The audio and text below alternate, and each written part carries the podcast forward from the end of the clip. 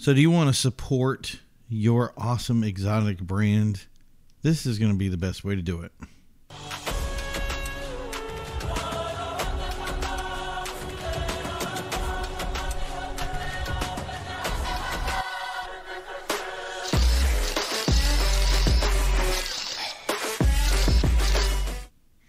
Hey, everybody, and welcome back to Carside Chat. I'm your host, Primo. And uh, yeah, it's been a crazy week so far. We made it through to the end of a blizzard. We made it through some very cold weather.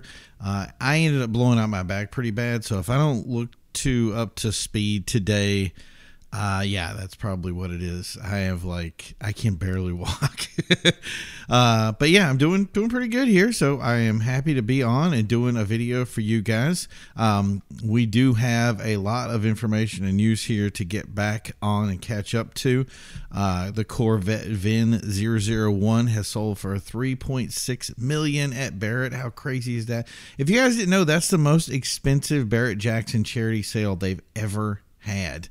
Uh, of course, Rick Hendrick won it. Who wouldn't? Uh, and he's I I don't expect him to not stop winning uh, these Chevy purchases. So, uh, but the good news is all that proceeds will go to Operation Homefront, which is to support veterans. Um, and you can't go wrong when you're doing something like that. So that's big news. I'm glad to have happy done that. Um, next was Gordon Murray's. Uh, let me get the uh, the thing for that here. Uh, Gordon Murray's T 0.33 coupe. This car has sold out. It's the entire 100 count run is gone. Um, this isn't the fan base one, the one with the fan base one that we featured before, uh, but it's they're all in the same family. Uh, regardless, I was kind of worried about this, especially with new companies, new brands, and stuff. I really had a good feeling because Gordon has uh, a lot of um, a lot of clout to his name, if you will.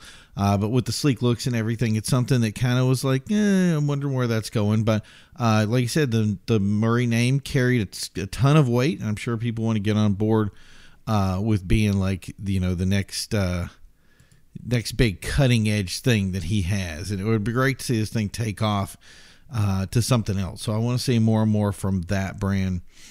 Um, after top, we had this talks about Lamborghini trying to save the V12, and unfortunately, that I'm guessing is not going to happen. Uh, they've already made talks now that the hybrid models will hit in 2023, and according to the company, uh, by 2024 they'll be all electric. We did actually have a conversation with this on Beyond Time uh, on their automotive feature, which I, I, was happy to be a part of and kind of put some emphasis in.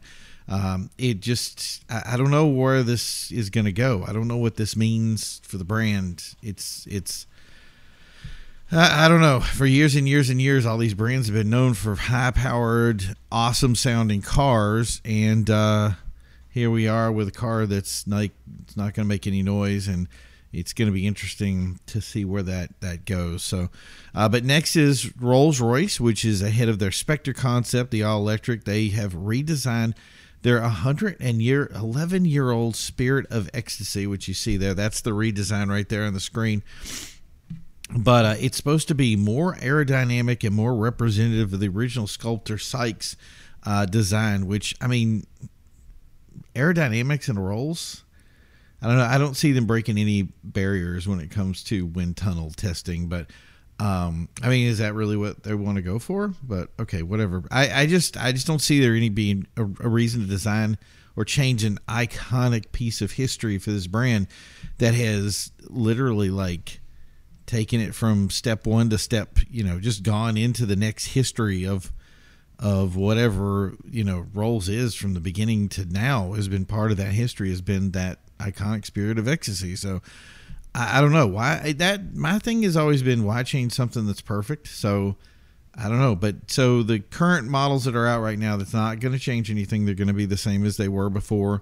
Uh, but what you will do is in the future, we're going to see the new brands. They're going to have that new uh, Spirit of Ecstasy. It's going to be a part of it. So, so just in case you don't remember, now is the time to make sure you like and subscribe. Uh, don't forget to hit the bell icon. Don't forget to a lot of stuff. And as you know, I hate doing all this stuff. So I hate talking about it. I hate. Uh, I mean, like, I, I don't want it. I'm, we don't need to market it. Like, come on, guys. like and subscribe. Do what you got to do. Because the thing is, is it's is it's huge and it's all about you know that next level. So yeah, so let's get excited about it, right? Okay, so to our topic today. Um, the thing that I t- everybody wants to support their big brands. Everybody has their brand that they like. Like I'm kind of a Lambo guy, Koenigsegg. Um, obviously, I own a Porsche, so we know I'm a Porsche guy. Uh, but let's be honest, these brands are no stranger to going out of business. They're no stranger to uh, bankruptcy. There's probably not one name out there that hasn't seen some constant in, influx of you know cash or or falling apart or something. But um, they they've all teetered on bankruptcy at one point or the other. So let's be honest. About six percent of the population of out there pop, population, excuse me, purchases these cars, and uh, I'm going to show you this one over here. So um, oh, there we go. So and and why why do you buy these cars? It, it's they're just frivolous. Nobody needs this SUV uh, SVJ, excuse me. And by the way, this is Brian Salamones. He unveiled his new color for his new personalized Lamborghini SVJ. Um, and I have to say, it is an astounding color too. I really love it. But uh, but yeah, let's call it a need for speed. Call it opulence, whatever it is. These cars are excess. And funny enough, in 2010, I remember hearing somebody say to me that there was no loyalty uh, in these exotic car brands. And to be honest, I, I was at the time, I think that they were pretty much right. Um, yeah, there there was no brand loyalty. Not many people. You buy a car, and, and that was the thing is it was flash in the pan. You one day buy a McLaren, one day buy a Porsche, the next was a Lamborghini, and then a Ferrari. Once you were in that kind of uh, thing right now, it, was what it was. But a lot of things we've seen change recently. We've seen all these bands, uh, brands breaking records. We've seen everybody have record years. Everybody from Bugatti down, uh, Aston Martin, Lamborghini. I, we listed did the video the other day, and I don't think we hit a single brand that we didn't miss that didn't see some kind of benefit from breaking some sort of record. So why are they breaking records right now? Well, it's pretty simple. They started making SUVs. In fact, most brands right now, about 60% of their buyers that are the buying sales that they have coming up are based on SUV sales. And every brand out there right now pretty much has an SUV or are looking into making something for even the rare ones. Uh, and if you look at it, the numbers, it's what the common person is buying 60%. So, yeah, funny enough, when you build an automaker that caters to the needs and wants of their buyer, they get sales. Now, at first, you may think I'm telling you to buy an SUV, but I'm not. The problem is really we've been resistant to thinking over time. I think that's why none of these brands wanted to jump into making an SUV was because that thinking was anathema and especially for Lamborghini. I guess everybody forgot that they made an LM002 back in the 80s. Um, but yeah, that was the thing is is we kept getting this pushback. So uh, yeah, you can't make a Urus because if you make a Urus, that was that's not with the branding of the image of Lamborghini. So um, it was what it was. So everybody had their kind of push against it to say, you know, um, you can't have this car. So, but regardless, what you need to do is simple. And I know, like I said, it's I'm not asking you to buy an SUV. I'm not asking you to go out there and invest of it. All I'm asking you to do is to be okay with them building SUVs. And if we're okay with them building SUVs, so let's say Ferrari or these other brands, whatever engine or whatever thing that you like, let's also be okay with them making a sedan. Let's be okay with them making road going cars. I mean, that's the concept, right? They're not making race cars. They can make race cars, but specifically, they make race cars for racing or they're track cars or they make a street bred track car or any of that nature. So, that's the thing is is they that was it really was something I never understood why um, the world really missed or like you know it wasn't on their their radar if you will. Um, so here's a perfect example. So Porsche broke the mold with their Cayenne, uh, and then they came out with the Panamera. They sold cars that nobody thought would, and it's because the buyers wanted to be loyal. I think that's the reality. People want to be loyal to these brands, but they couldn't go out to get groceries with them. And they had a great deal of success doing it. And I'm amazed it took um, the other brands this long to really catch up. And I think that's the reality here. If you're a Lambo guy, you want a Lambo for groceries, you want a Lamborghini to go to the store, you want to be able to go on the long commutes with the family. Um, if you're an Aston Martin guy, it's the same thing. Um, you want to take the family out. Aston Martin with this vehicle right here, the DBX, saw 224% increase in sales. Think about that for a minute. That's crazy. 224%. I think it's impossible to deny what we're looking at here. So, where do you think all that money is going? Well, it's not going to design their next SUV. It doesn't take a lot of emphasis to design an SUV. Uh, of course not. It's going into making cooler cars in general. It's Sure, these big, big brands will sell a couple of thousand of one car, but design and the influx in cash means we get to see new concepts in carbon fiber, new transmissions, new levels of speed that we didn't think were possible.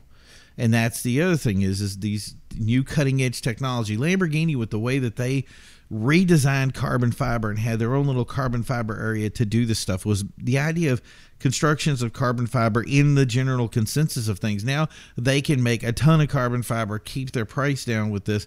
This stuff goes everywhere. When you get big brands like this that pick up this stuff and run with it, it's good for everybody. That's the thing as I always said about Koenigsegg.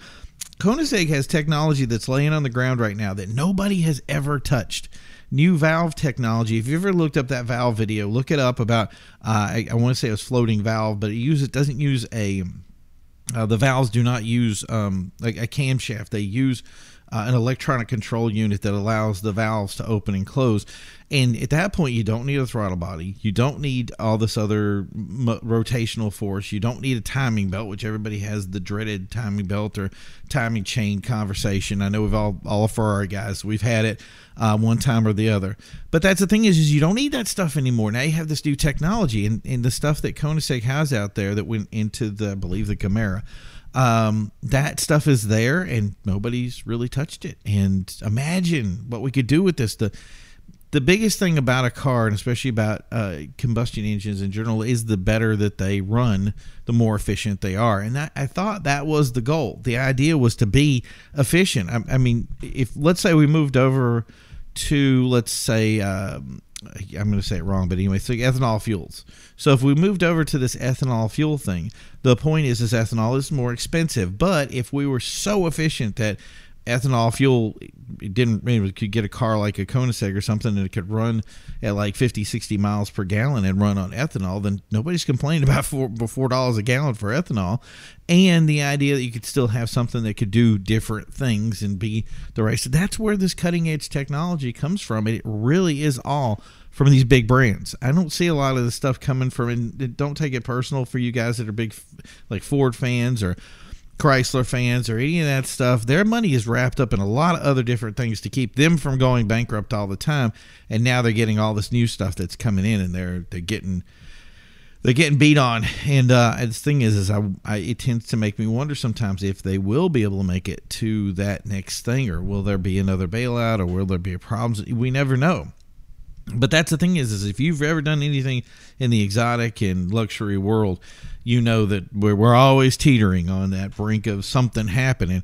And like I said, in the last two or three years, we've seen that not. That's been the opposite. We've seen influxes of cash, and that's huge. That's something that I've had tons of conversations with people that ran companies where I sat down and I said, you know, we, you should do this, you should do this, you should do this. And the, somebody looked at me and said, "Hey, we're trying to keep our head above water, and you want to do all this other stuff." And I, some of my conversations involved SUVs, four doors, all this stuff, and you know, nobody's listening to. Well, now they're listening to me now, and guess what? It's all been successful. So, so, and also you have to understand that these these companies are heading into electric territory. They're shoving six years of research and development into two years of production. I've never seen anything like this before. It's it's unprecedented to see the amount of speed that has gone into this technology. That's costing billions of dollars.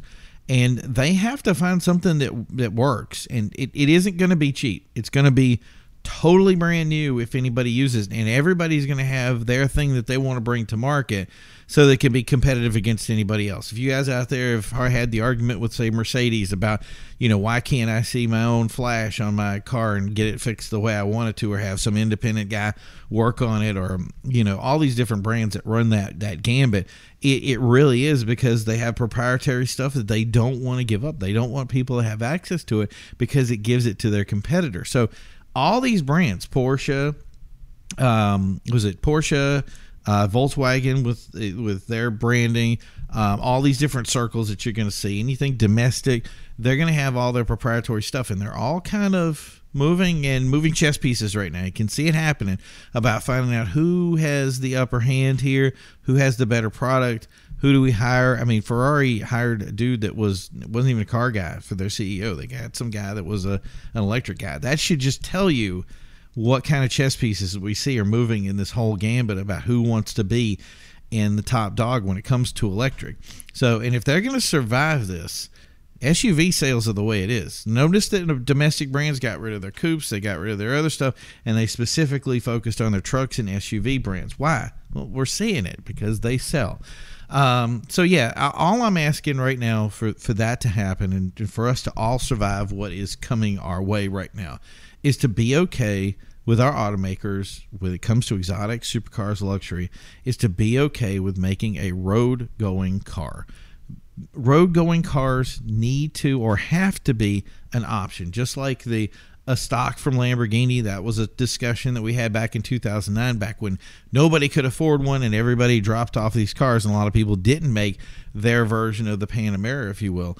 Um, this is something that now they're having the discussion of coming back to, and it is within at least Lamborghini's area to have this thinking. It is not foreign concept for them. So yes, it will be foreign concept for some of these other brands, but it's not for Aston. It really isn't for for any of these other brands. Maybe Ferrari's going to have to take some extra steps to get what they have, but you know what? Maserati's doing their stuff. Hey, get back on the Maserati bandwagon. I don't know, do something, but you can't not do anything. You can't just jump on this other thing and make changes and then go hey, I don't understand why it didn't work and why everybody else is having success. Well, everybody else is having success because let me see, they made a Bentayga, they made a Cullinan, they made a Urus, um, other versions of a Panamera. Like I said, the Estoque for Lamborghini should be it already should be here. Um, and you'll be amazed at what happens when this stuff comes out when when when the coffers are full and we see an influx of all the stuff and we're all able to drive cars and imagine not just having 2000 Lamborghinis out there but tons and tons of these Lamborghini SUVs and Lamborghini um, uh, four door sedans and all this stuff out there. And everybody's driving it and, and having a demand for it and then saying hey by the way I can have my cake and eat it too that really was what this is it's it's guilt without any guilt. it's just something where you get to enjoy a cool car and bring it to that next level and say, hey, look, everybody in the family is happy. We can have everything we want, and then we can keep going on. And I, that I think is is everybody's dream, and I think it's totally doable. Uh, and it's it's it definitely should be, uh, if it not isn't already, that next level for us. So. All right, so that's it for us today. Thank you for uh, checking out uh, Carside Chat today. Don't forget that we have our uh, Instagram page. We have the website. Yeah, I know I'm still working on the website stuff. It's it's just been a monster of a deal with working on all this stuff to get everything together in a way that's happy, so that we can all kind of use what we want to use to make it viable for everybody to see it and enjoy it. And that's the thing is I like this is that everybody has been giving me input and saying that you guys really enjoy it, and that's a big deal for me. So I want to keep that going.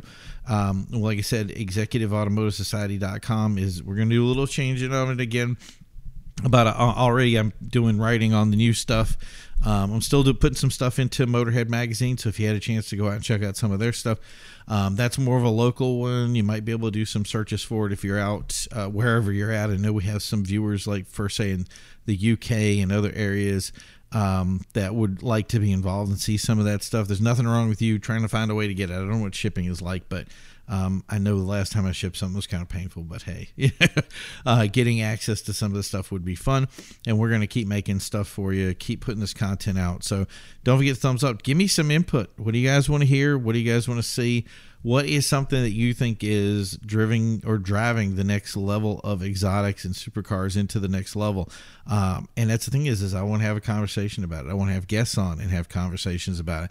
Um, I think it's all a big deal. I think it's all a, a, something that really needs to go to the next level. And the idea of making, I'm still going to say it, man, the affordable exotic, and I don't always say it from the affordable, like I know affordable has its own areas, but getting an exotic car that has something in the 80k range or something like that that you know people need to look at Gallardo's now like all that stuff is uh, still in kind of the buyer's range and it still has that it gets to that level of value and then it kind of flattens out and then here's a car you're going to buy it use it for a couple of years drive it have a ton of fun and then be able to sell it and potentially make money off your car. And that's something that that that was not that was unheard of back in the 90s that was just like we didn't 80s and 90s you no nobody did that. You bought your car you shoved it in a garage someplace and you let it build up money and then you sent it off to auction at some point.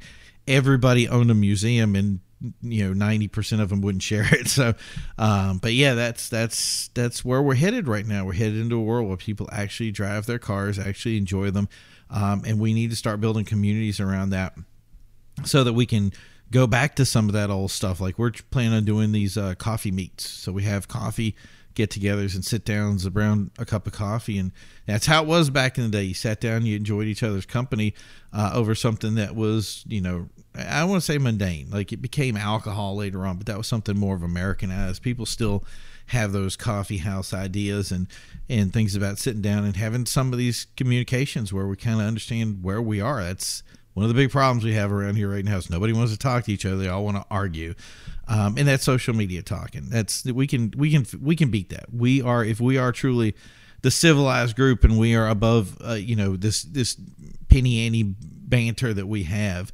Um, then I think we need to roll, roll you know, rise above this and start showing people this is you know this is the kind of thinking that gets you into a car like this and makes you a better person.